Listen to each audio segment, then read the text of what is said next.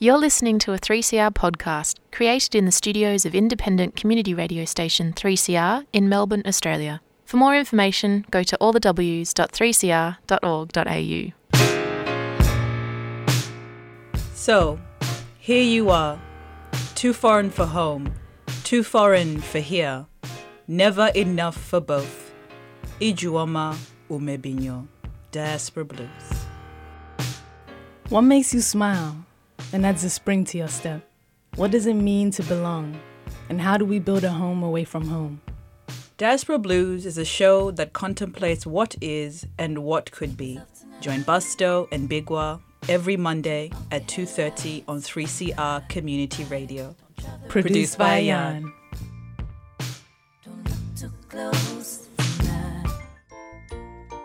Welcome to Diaspora Blues, a 3CR program produced and presented on the sovereign lands of the Wurundjeri people of the Kulin Nation. Diaspora Blues also airs on Tuesdays at 3:30 p.m. on Radio Skid Row, a community radio station in Sydney. My name is Ayan Shirwa. It's 31st of May, the fourth day of our circuit lockdown in Melbourne. That's right, our fourth in the past 14 months. This latest lockdown started May 27th and is expected to end June the 3rd. If you are a Melburnian, you already know the drill. Wear a mask when you leave your house, travel within the 5 kilometer radius, and leave your house only for permitted reasons. Head over to coronavirus.vic.gov.au to learn more. That's coronavirus.vic.gov.au. As usual, we have a huge show for you today. So, two weeks ago, I visited the crew and kids from Real Youth Music Studios, Rhymes for short. We'll hear more from this spunky group of young people soon, and later on the show, we play highlights from the Small Axe Forum organized by Viet Speak.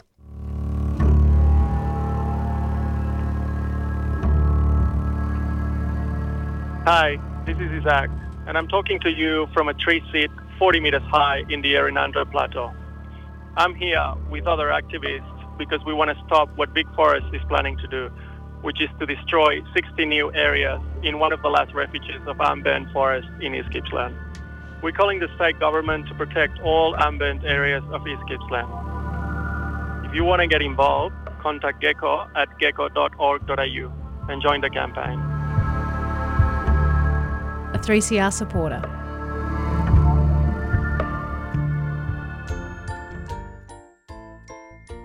When I was a kid, my mom signed me up to our local YMCA youth group. I have mainly fond memories from that time. It was a lot of fun, you know, you got to hang out with your friends and attend things like the theatre or horse riding at discount prices. We even had family camps to Phillip Island. Like I said, it was an incredible childhood, one which I'm so thankful for. One glaring disparity, though, is that the peer leaders at the time were all white. That's something you notice and you assume is just natural. Then you get older and you realize hang on a sec, that shouldn't be the case. Times have changed. Now we have peer leaders who live in the community, who look like us, talk like us, even eat the same food as us. But we still have a long way to go because even though things are slowly changing, those in management and in senior positions are still, you guessed it, very white. Having said that, I'm so grateful that our young people get the opportunity to see black people in peer leader roles. One group who is doing excellent work is Real Youth Music Studios, Rhymes for short. Rhymes is a music and dance program for young people aged 8 to 13 from Collingwood and Fitzroy. I spoke to peer leader Akolda and youth development practitioner Christabel about this program and how it serves the community. I also spoke to two young people signed up to Rhymes who I personally think the world isn't ready for. Welcome to Diaspora Blues. Thanks. Thank you for having us. Before we start anything, because right now everyone's just giggling, we're having a really good time, but where are we? Can one of you tell me where we're at? We're at The Push, which is located at Collingwood Yards. Beautiful. So let us get to know you. So, who is here with me? Who wants to start? Yeah, hi, my name is Akolda, and I'm a peer leader with the drum, and I co facilitate Rhymes, Real Youth Music Studios. My name's Christabel. I'm a youth development practitioner at the Drum and I facilitate rhymes. What does the day in the life of a practitioner and a peer leader, what does that look like? Uh, lots of planning, emails, um, partnership conversations. Yeah. For a peer leader, there's a lot of um, engagement with young people, picking up young people from the estates, Collingwood and Fitzroy, and I uh, just connecting with young people. What do you think it takes to engage with young people? I believe, or I feel like just being true to yourself and being yourself is really important because young people really catch on to that really quick. So just being yourself is the main point that I would take from that because young people just they can they can feel your vibe straight away. Speaking of vibes, can you tell us more about that? Because you and I, Christabel, we had a conversation before we started about how kids have a very good bullshit detector, so kids kind of know when you're not about that. So, mm-hmm. can you share that anecdote that you shared with me if you feel comfortable? yeah, definitely. Uh, when I first started working with young people, um, and it's actually a similar cohort of young people that come to Rhymes. Uh, we were having a bit of a dance party. I caught a vibe. I started dancing too. And then one of the young people turned around and, without a word, crossed their arms over and just looked at me. And then I knew I could no longer dance. how do you so how do you handle a situation like that being rejected not being rejected but like the kids kind of going Mm-mm, that's mm. not what we're about how do you take something like that well i mean after the initial ego bruise, um, I guess like I'll just ask them to show me how it's done, or or I'll just keep doing my thing and kind of show them that I'm confident anyway. Yeah. so tell us about Rhymes. What is Rhymes about? What kind of work do you guys do? Um, so Rhymes we have young people, mostly middle year children, between 8 to 14 year olds who come to Rhymes, and then we just all hang out and we um, have sections where we can, young people are writing music, we've got a studio where young people are recording, and we also have a space where young people can really just be themselves and um, hang out, play games, or even like, I don't know, create, be creative. But uh, Christabel can explain a bit more as well. Yeah, and Christabel, I know you did psychology and now you work with young people in creative pursuits. Are those two related? Is psychology and you know the creative world? Do you see any links between those two? Yeah, definitely. I think that Rhymes um, was initially before it was Rhymes, there was another music program happening um, that kind of got shut down, and I was working on that program and I could see the benefits to like the young people's mental health and like the community as at large um, health because there was this focused activity that gave them a lot of joy and meaning and connection um, and sense of like confidence and achievement. So I think in that sense, um, in terms of well-being, um, they're connected. I definitely see it. And you know, when you do work with the kids and you see them do something outside of their comfort zone, like what does that make you feel to know that you're playing a role in that? Amazing. Well, for me, like just seeing young people, because just working with the young people for the past three years, just seeing the way they've grown and developed in themselves and just how confident they've become. When it comes to working with the community, so there's a lot of trust involved, right? How do you build that? How do you build trust and connection with the community? I would say just being consistent and reliable um, and kind of honoring them as like autonomous people, um, as the authority in their own lives, and kind of supporting them to do that, but consistently. That's how I've found um, I've made the most meaningful connections with the young people. Yeah, for me, I think just having um, that lived experience and also coming from a background or growing up in Fitzroy and um, seeing these young people grow up before I even started my job working with um, the drum or doing my course, just being that young person that they know from the community who now works with them mm. is a huge um, achievement. Does that sometimes also get in the way because you're part of the community and once you clock off normally you clock off but is there ever a time where you find yourself doing work outside of work hours Definitely, definitely. I feel like I'm working with my community and working with young people from the same area. Definitely, I don't feel like I'll ever have any time where I'm not working, even when I'm when I clock off. So, yeah, that's another challenge that comes with working with communities, constantly being there. So they assume that you're always going to support them, even though when when you're not working. So mm. it's a pretty big challenge. Yeah. Thank you so much. So my final question is if you could receive endless funding, right? There's no limit to the kind of money that you get. Mm. What would you put it towards for this project? Have a studio called Rhymes, mm-hmm. and then make sure that young people who who started or who first came to Rhymes, make sure that they're the ones who are like kind of running it and making all the decisions and whatnot. Yeah. Yeah, I would probably agree with that. Have roles where the young people could be trained and like upskilled to do whatever they want in that, whether it's, you know, behind the scenes or in front of the scene. Um, if it's wanting to start a record label or DJ or events. Um, yeah, just probably skilled staff to help upskill them to do whatever they want. That sounds wonderful. Thank you so much, y'all, for coming on Diaspora Blues. Thank, Thank you. you for having us. I joined Rhymes to make music. I joined Rhymes to make beats. I am currently working on being a DJ. I'm making beats. I'm currently working on songs and beats. My favorite song is I Friend by Me, by Dell. If I could be any rapper, I'll be Lil Durk. If I can be any artist, I'll be a rapper. Any rapper in particular? Uh, me. Something I've done that I'm proud of is trying to make beats and try to be a DJ. One thing I'm proud of is my songs.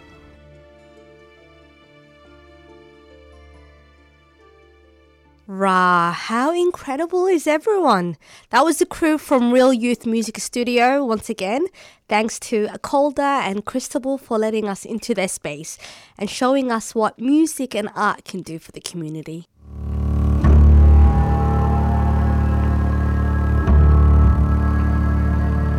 Hi, this is Isaac, and I'm talking to you from a tree seat 40 meters high in the Errinundra Plateau.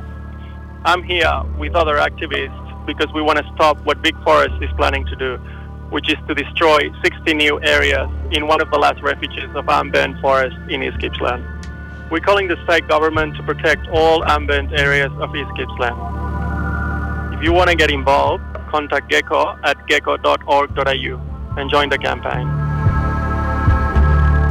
A 3CR supporter.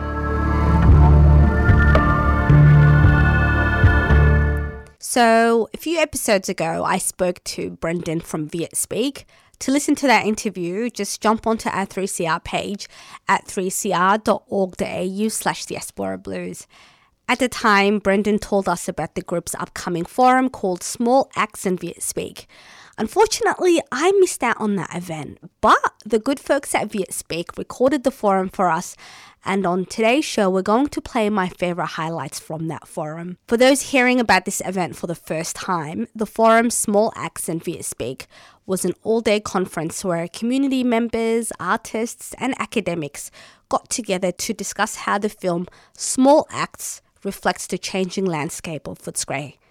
They looked at issues like gentrification, language schools, and the way mainstream schools hold back children of colour. Before we play those highlights, let's hear from a few of the panelists in their own words. Hello, everyone. My name's Kim Kruger. I'm a Marana and South Sea Islander woman, and I um, am a teacher and researcher with Moondani Balluk Academic Unit um, at Victoria University, and very um, pleased to be um, invited here today to be part of this. I think it's an amazing um, idea to to look at small acts in relationship to Viet Speaks work. So thank you.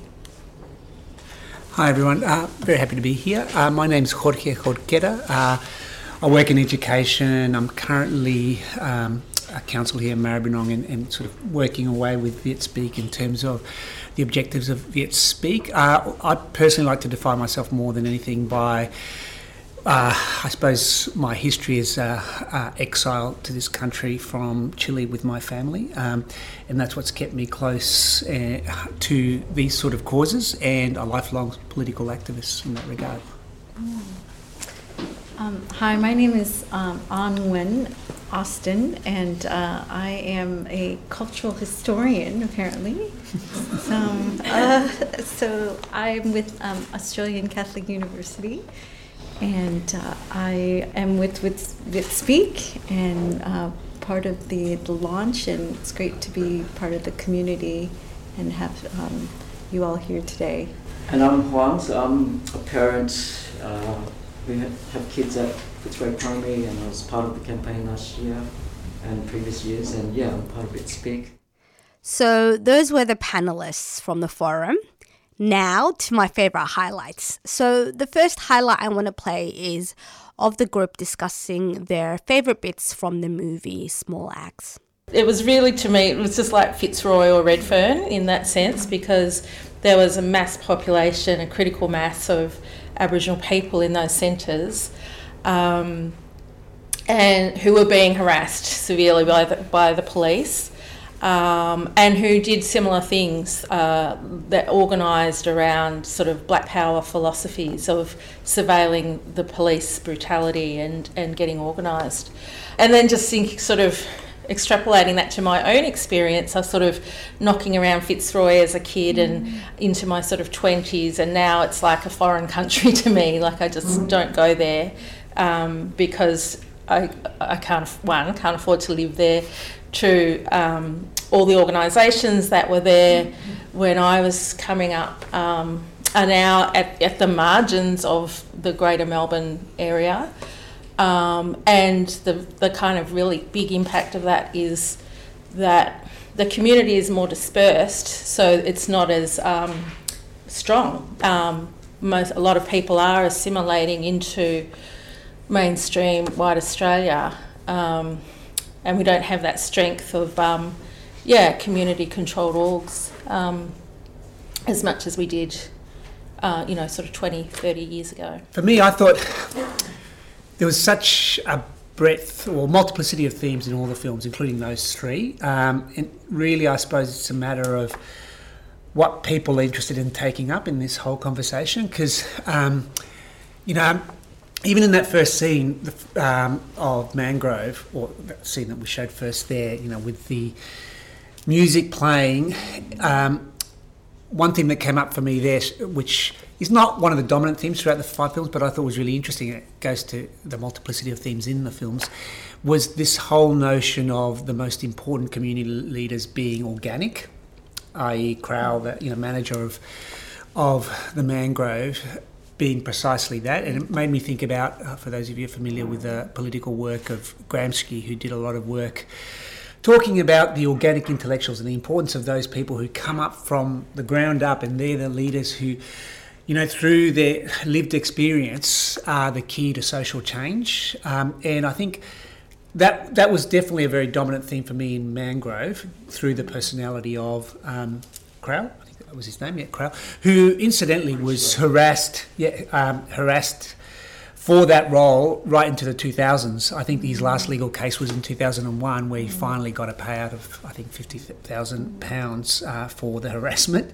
Um, so, I mean, of course, that brings up another theme which was constant throughout all five films, which is that none of this has gone away. It's just taken a different um, shape. I'm inclined to just call things generally violence as opposed to racism because race to me is, uh, as an American and also, you know, being yellow, um, complicated. And uh, I've had instances where people have asked me to, to, to you know, be white or black or what are you, and and it feels really not useful. So when you look at the films as in terms of violence and ongoing violence, and um, what the first three I see is, is the suppression of everyday desires, human desires, right? You, you feel this music, this man's happy, he's like walking in, he's like, and everyone is elegant in their own way and they're enjoying and he's looking at the woman she's looking back at him like everything's groovy that's that's desire. That's everyday desire. And you're allowed that freedom of movement and joy right? In the second scene you see then again this uh, invasion of a restaurant like uh, an everyday ritual of life. And they're asking what are you serving? Well it's tea. I mean everyone's allowed to have tea. And so it's sort of like the, the suppression and violence of everyday desires is a type of violence that's ongoing. You're tuned into Diaspora Blues on 3CR Community Radio. Diaspora Blues also airs on Radio Skid Row Tuesdays at 3:30 p.m. So, um, so far we've been playing some of my favorite clips from the forum, Small Axe in Viet Speak.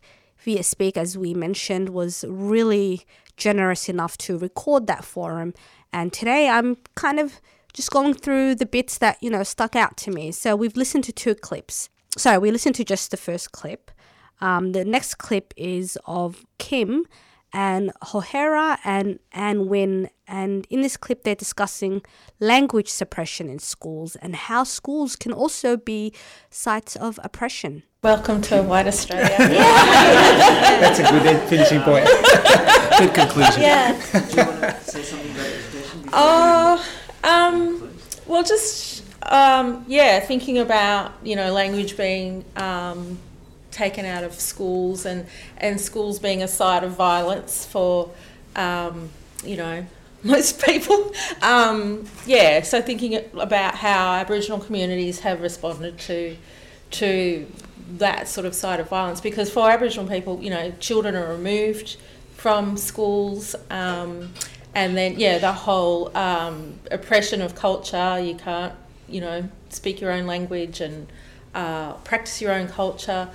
Um, so some of the responses were to have our own school. So mm. um, uh, we, I think you might hear a bit more in the next session about like Northland Secondary College, um, which was a mainstream school that had a high population of Aboriginal students and how they, um, you know, in the 90s, Kennett the Kennett government shut down, I can't remember, it was like 80 schools or something. Um, 400. Oh, thank you, Murray. 400, like incredible, you know, scale. Um, and yeah, so that's kind of one example of how not just the Aboriginal community, but you know, this community worked together to continue to educate their kids in things that were important to them, that kept them in mm-hmm. school.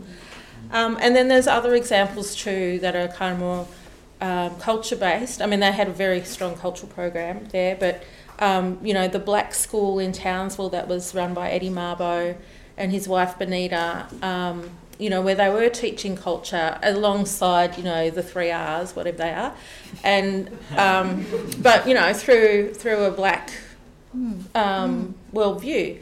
And the same with Worawa College, which was set up by um, Arnie Hyllus Maris, um, which is still operating up in Healesville. Um, you know, she was a, she was a poet and an activist, and um, wanted Aboriginal people to grow up with our culture. Mm-hmm. So, um, and there are you know graduates from those schools mm-hmm. around today. Um, yeah, and they're still going. So, mm. well, well, that school in particular is. So, mm. there are other ways to do mm. things, and the Saturday school kind of thing in in education is kind of interesting because it's it's this sort of you know, we see kind of um, more affluent um, groups can mm. run a Saturday mm. school. Um, but it also sort of takes you out of the mm-hmm. community. So there's all this kind of mm. discussion around what that might mm. look like. Yeah. But um, yeah, I think I think I'm I'm down for homeschooling. Yeah, like, no. just get them out, get them away from yeah. from schools. the schools because yeah. they're horrible. But let me, uh, I just to to say, just remember that the cultivation of pride and competency. Pride is the counter and the way to answer shame. When you create competency for yourself or your community with language or culture, that is the power. And we know that from Black pride. So, pride, if you look at the history of emotion, answers it, it, is a, a, tool of justice, and it, it's something we have to always cultivate for our communities. And that belongs in language and what we seek for our children. that pride. And we see that kind of narrative too in, you know, like Howard, you know, was talking up this pride in Ans like the Anzacs Mm. were kind of almost dead and gone, Mm. but he rebuilt the Mm. Anzacs and these other kind and we, that's why we still have cricket for God's sake. Like Mm. that's you know, they're trying to kind of manufacture this Pride. cult pride, Yeah. cultural pride. Mm. And yeah, out of nothing.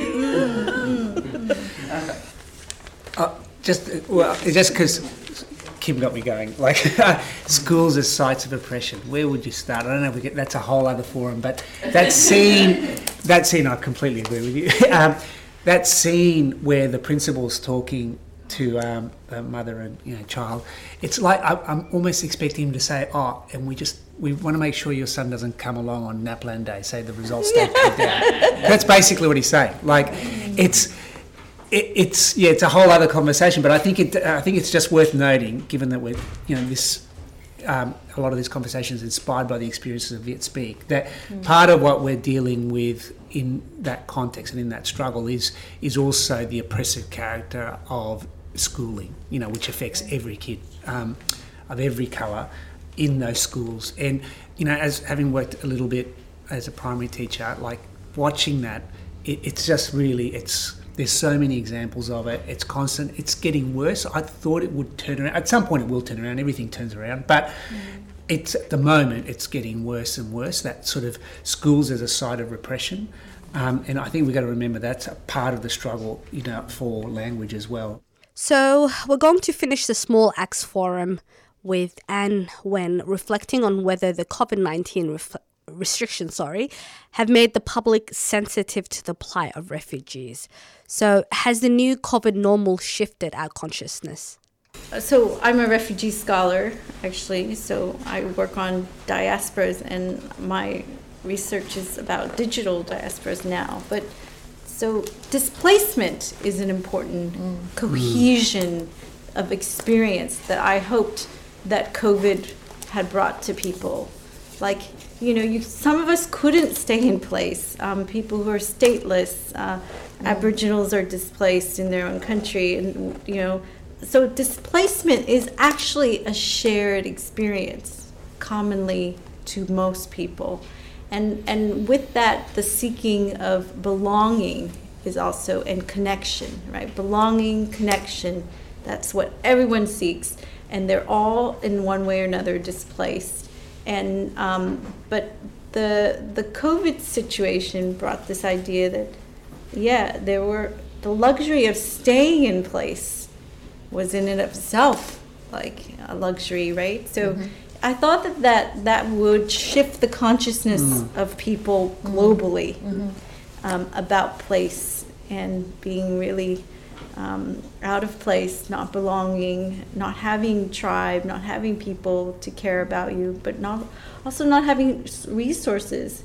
So you know, one of the bigger cases was Peru because there were no jobs. Everyone went back to their village, and so they were returning home, but with them they brought the virus and things. So going home or seeking home or you know that, that's a shared human um, experience and, and i'd hope that it would shift the consciousness more at large because you know you know we all float around with our own consciousness but you you encounter violence Again, we want to thank the crew from Viet Speak for recording the event for us and for their radical grassroots campaigning. If you're interested in learning more about the group Viet Speak, go to vietbilingual.org. That's vietbilingual.org. Um, and that is the end of our show. We need to get out of here ASAP, but don't forget you can listen to this episode and all of our previous episodes on our 3CR page at 3cr.org.au, sorry, slash diaspora blues. I'm just going to say that one more time because I felt like it just got choked in my throat. So that's 3cr.org.au slash diaspora blues. You've been listening to a 3CR podcast produced in the studios of independent community radio station 3CR in Melbourne, Australia. For more information, go to allthews.3cr.org.au.